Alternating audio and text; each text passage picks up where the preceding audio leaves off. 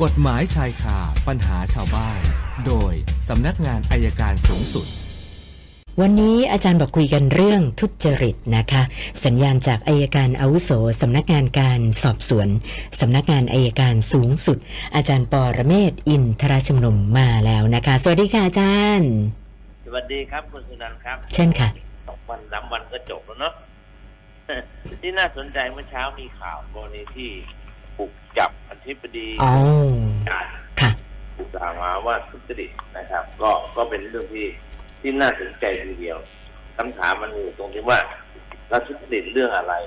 ก็เราพยายามรอฟังคำตอบอยู่ก็ยังไม่ได้ความชัดเจนแต่ได้ความว่าจากคนที่ไปแจ้งไปแจ้งเรื่องกรณี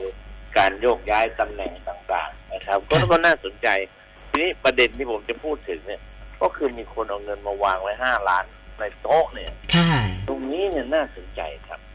เอ่อในข่าวก็บอกว่าท่านทิบดีบอกว่า ไม่รู้ใครเอาของมาให้มาวางไหมผมก็นึกไปถึงสมัยหนึ่งของกระทรวงเกษตรนั่นแหละกรมป่าไม้ที่เกิดเหตุจากตัดไม้ที่สุราษฎร์แล้วก็มีคนเอาเงินมาวางไว้ให้ทิบดีกรมป่าไม้ก็ไม่รับผมไปอยู่ที่ปลัดกระทรวงเลยก็โดนเงินเป็นหางเลย ตรงนี้น่าสนใจที่ผมเคยบอกกับสัตว์เสือทุกท่านนะครับว่า เวลาให้การตั้งแต่ต้นเนี่ยแหละ มันจะให้มันจะบอกเรื่องราว คือถ้ามีคนเอาตังค์มาให้เอาซองมาให้ต้องบอกซองใครเอามาให้ ให้ยังไงค่ะแล้วมาให้เพราะอะไรอือหือให้เมื่อไหร่ มันถึงจะมีเหตุมีผล แต่ถ้าบอกว่า มีคนเอาซองมาให้ แต่ไม่รู้ว่าข้างในมีอะไรหนึ่งไม่บอกชื่อคนสองตอบว่าจะให้การชั้นศาลรับประกันครับ ถึงศาลแน่นอนค่ะอันี้ต้องฝากไว้นะครับ ว่าการถูกจับในคดีทุจริตเนี่ย ถ้าคุณสามารถจะตอบได้ตั้งแต่วันแรกในยโอกาสคุณรอดเยอะ แต่ถ้าคุณตอบไม่ได้ตั้งแต่วันแรกนะครับ โอกาสคุณรอดแทบไม่มีค่ะฝากเป็นข้อสังเกตไว้ครับ ว่าการทุจริตยังเป็นปัญหาใหญ่ของบ้านเราครับค่ะเอาละครับ ต่อเลยครับ วันนี้คำถามเริ่มที่คุณวิสรุตค่ะอาจารย์บอกว่า คุณพ่อคุณแม่แต่งงานจดทะเบียนสมรสกันนะคะ มีลูกด้วยกันทั้งหมด 4 คนนะตอนนี้คุณพ่ออายุ 65 ปี ปรากฏว่าเริ่มมีปัญหาเรื่องความจำเริ่มหลงนะคะนะทีนี้ก็ปรึกษากันว่านะกรณีแบบนี้เนี่ยคุณแม่สามารถเป็นผู้เขียนพินัยกรรมคนเดียวนะคะ แล้วให้คุณพ่อลงชื่อเนี่ยจะได้ไหมหรือว่าควรทำยังไงดีคะอาจารย์ เออถ้าคุณแม่เขียนแล้วคุณพ่อลงชื่อ คุณแม่ก็ไม่มีสิทธิ์ได้รับอะไรเลยนะครับ โอ้เหรอฮะครับ ถ้าหลงหลงเลือนเลือนเนี่ย ผมแนะนำว่าจริง ๆ แล้วเนี่ยนะครับพาไปหาหมออะแล้วให้หมอพูดคุยถ้าคุณหมอวินิจฉัยว่ามีสติสัมปชัญญะได้ค่ะก็ให้คุณพ่อบอกแล้วกันว่าจะยกอะไรให้ใครและให้คุณหมอที่เป็นพยาน อันนั้นดีที่สุดครับ ค่ะ ค่ะคุณสมภพนะคะดูข่าวที่มีคนไปซื้อรถ แล้วปรากฏว่าเป็นรถมือสองเนี่ยเขามีการเขี่ยเลขไม่อะค่ะอาจารย์นะคะ ปรากฏว่านะพอซื้อมานี่คือแบบรถวิ่งไม่เยอะ แต่ว่าโอ้โหปัญหาจุกจิกตามมาอีกมากมายนะมาทราบทีหลังว่าเขาไปเขี่ยเลขไม่อะนะคะ ก็เลยสงสัยครับว่าแบบเนี้ยนะเอาผิดกับเต้นรถได้ยังไงบ้างคะอาจารย์ ก็ถ้าจะเอาจริงๆ ถ้าพิสูจน์ได้ว่ารถคันนี้มันวิ่งมามากกว่าที่อยู่ในไม้นะครับ ก็เป็นช่อโกงนะ ค่ะฮะเป็นช่อโกงจริงๆรถพวกนี้มันเช็คไม่ยากหรอกครับ เช็คจากบริษัทที่เขาขายอะค่ะแล้วเขาจะรู้เลยครับว่าอ๋อเขาเคยไปเช็คพันกิโลเมื่อไหร่หมื่นกิโลเมื่อไหร่ค่ะแล้วมาดูหน้าจากหน้าจอเราไม่ตรงกันก็จบนะครับ ค่ะ คุณวิชัยบอกว่าแถวบ้าน มีวัยรุ่นเอารถมาแข่งบนท้องถนนนะคะ ปัญหาก็คือว่า แจ้งเจ้าหน้าที่ตำรวจ มาไม่เคยทันนะคะวัยรุ่นแยกย้ายกันไป เรียบร้อยก่อนทุกที ก็เลยสอบถามมาว่าสำหรับอาจารย์ปัญหานี้แก้ยังไงดีคะอัดคลิปครับค่ะ อัดคลิปเลยหากล้องดีๆ อัดไว้เลยแล้วค่ะก็แจ้ง ซึ่งผมแนวโน้มต่อไปเนี่ยเขาก็จะมีรางวัลนำจับด้วยนะครับอ๋อค่ะค่ะนะแล้วก็มีอีกท่านหนึ่งคุณสมใจ บอกว่าอาตอนที่อยู่กับสามี นะคะสามีเนี่ยเป็นคนเช่าซื้อรถยนต์ให้ตนนะคะโดยสามีเป็นผู้ค้ำประกัน แล้วก็ผู้เช่าซื้อเนี่ยใช้เป็นชื่อของคุณสมใจนะคนผ่อนก็คือสามี นะตอนนี้เลิกกันเป็นสามีที่ไม่ได้จดทะเบียนสมรสนะคะนะคือก่อนจะเลิกกันเนี่ยสามีบอกว่า เขาเป็นคนซื้อเขาเป็นคนผ่อน เพราะฉะนั้นรถเขาจะเอาไป คุณสมใจก็ยอม แต่ว่าตอนนี้ปัญหาคือว่ารถคันนี้ สามีไม่ได้ส่งต่อแล้วมันโดนยึดอะค่ะอาจารย์ ก็เลยสงสัยว่ามันจะมีปัญหาอะไรมาถึงตัวเองไหมคะก็ก็เราเป็นคนเช่าซื้อเนี่ยเขาก็ทวงที่เราแหละครับ ค่ะนะแต่ทีนี้ผมแนะนำว่า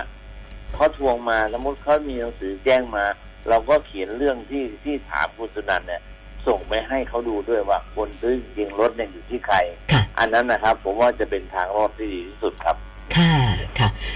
ส่วนคุณสิริศักดิ์บอกว่า เขาเป็นเจ้าของที่ดินอยู่แปลงหนึ่ง แล้วก็ที่ดินข้างเคียงเนี่ย ลักษณะเป็นที่ดินตาบอดนะคะ ล่าสุดเจ้าของที่ดินมาติดต่อว่า เขาจะขอเช่าที่ดินบางส่วน เพื่อทำเป็นทางเข้าออก ก็เลยปรึกษาอาจารย์ว่าจะให้เขาเช่าดีไหม หรือว่ามันควรจะยังไงดีคะอาจารย์ ก็ผมว่าก็เช่าก็ได้ครับเช่าแต่ขีดเส้นบริเวณแผนที่ให้ชัดเจนนะค่ะว่าเช่ายังไงอย่างนั้นน่ะดีที่สุดครับ ค่ะค่ะ แล้วก็ถามเพิ่มเติมมาว่าเอ่อถ้าเกิดให้เขาเช่าเนี่ย ควรทำสัญญาประเภทไหนกำหนดระยะเวลากันยังไงคะอาจารย์ ทำสัญญาเช่าทีละสามปีดีกว่า อ๋อ ทีละสามปี อ่า หรือถ้าง่ายๆกว่านั้นนะตัดส่วนตรงนั้นขายไปเลยก็ได้ครับค่ะค่ะนะฮะขายไปเลยทีเดียวจบเลยนะคะดีดีครับไม่จะได้ไม่มีปัญหา แล้วก็จัดการโอนโฉนดที่ดินแบ่งแยกให้เขาออกค่าใช้จ่ายทั้งหมดดีที่สุดครับค่ะ ส่วนท่านต่อไปคุณอัญมณีนะคะบอกว่าเอ่อมีคอนโดกำลังคิดว่าหลังปีใหม่เนี่ยนะจะประกาศให้คนมาเช่าอะนะคะ ทีนี้อยากจะทราบว่าถ้ามีคนมาเข้ามาเช่าจริง ๆ เนี่ย เราต้องทำสัญญาไหมหรือยังไงดีขออาจารย์แนะนำหน่อยอะค่ะควรทำสัญญาครับค่ะมันมีสองรูปแบบนะครับ แบบที่หนึ่งคือทำสัญญากับเรา แบบที่สองเนี่ย เราอาจจะให้คอนโดเป็นเป็นผู้เปิดให้เช่าค่ะ ซึ่งไปทำสัญญากับคอนโดคอนโดจะรับภาระไป ส่วนคอนโดก็จะได้ค่าเช่าหมดที่ต้องคิดกันนะครับเช่าปีหนึงเนี่ยเขาขอหนึ่งเดือนครับค่ะ ส่วนอีกท่านหนึ่งสอบถามมาบอกว่า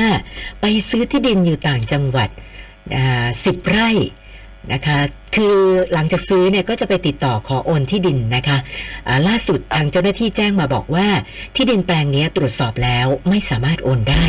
เนื่องจากว่าเป็นที่ป่าสงวน แล้วก็จุดประสงค์เพื่อการเลี้ยงสัตว์นะเขาก็เลยปรึกษามาว่า คือเขาซื้อเนี่ยค่ะอาจารย์จ่ายเงินไปเรียบร้อยแล้วนะคะ แล้วคนขายก็ไม่บอกว่าตรงนี้เป็นที่ป่าสงวนเราจะทำยังไงได้บ้างนะคะ ไม่ได้ใช่ไหมโอนไม่ได้ค่ะ แล้วเขาก็ไม่คืนเงินให้ด้วย บอกเลิกสัญญาได้เลยครับ แล้วขอเงินคืนทั้งหมดโอ้ค่ะนะคะ แล้วถ้าเขาไม่ยอมคืนเงินล่ะคะอาจารย์ก็คงต้องฟ้องกันแหละครับ เพราะว่ามันเป็นการขายที่ดินที่ไม่มีการโอนไม่ได้ ค่ะค่ะเราซื้อสำคัญผิดต้องบอกเลิกสัญญาอยู่ดีครับ อืมยังไงก็ต้องเลิกนะคะ เลิกดีกว่าจะเอาเลยครับวันเดียว ค่ะแล้ววันนี้เข้ามาอีกเจ็ดคำถามนะคะ รวมกับเมื่อวานก็เป็น 1,314คำถามแล้วค่ะอาจารย์ โอเคเนี่ยทำวันค่ะ โอเคครับ แล้วเดี๋ยวค่อยว่ากันผมไม่แน่ใจว่า เอ๊ะวันวันศุกร์นี่ค่ะวันศุกร์วันศุกร์มันหยุดใช่ไหมครับ วันศุกร์แต่วันที่30นะคะ หยุดหยุดกันแล้ว หยุดหยุดหยุดหยุดเดี๋ยวค่ะดูก่อน ว่ามีจังหวะเหมาะจะไปเยี่ยมสถานีไหมโอ้ค่ะ รอบรอบนี้ปลอดโปร่งนะ ปลอดปลอดโควิดค่ะอาจารย์นี่ยืนยันอีกทีครับ ได้ค่ะได้เดี๋ยววันนี้ขอบคุณมากค่ะสวัสดีสควัรัสบดีค่ะ อาจารย์ปอระเมศอินทระชุมนุมค่ะ กฎหมายชายคาปัญหาชาวบ้าน โดยสำนักงานอายการสูงสุด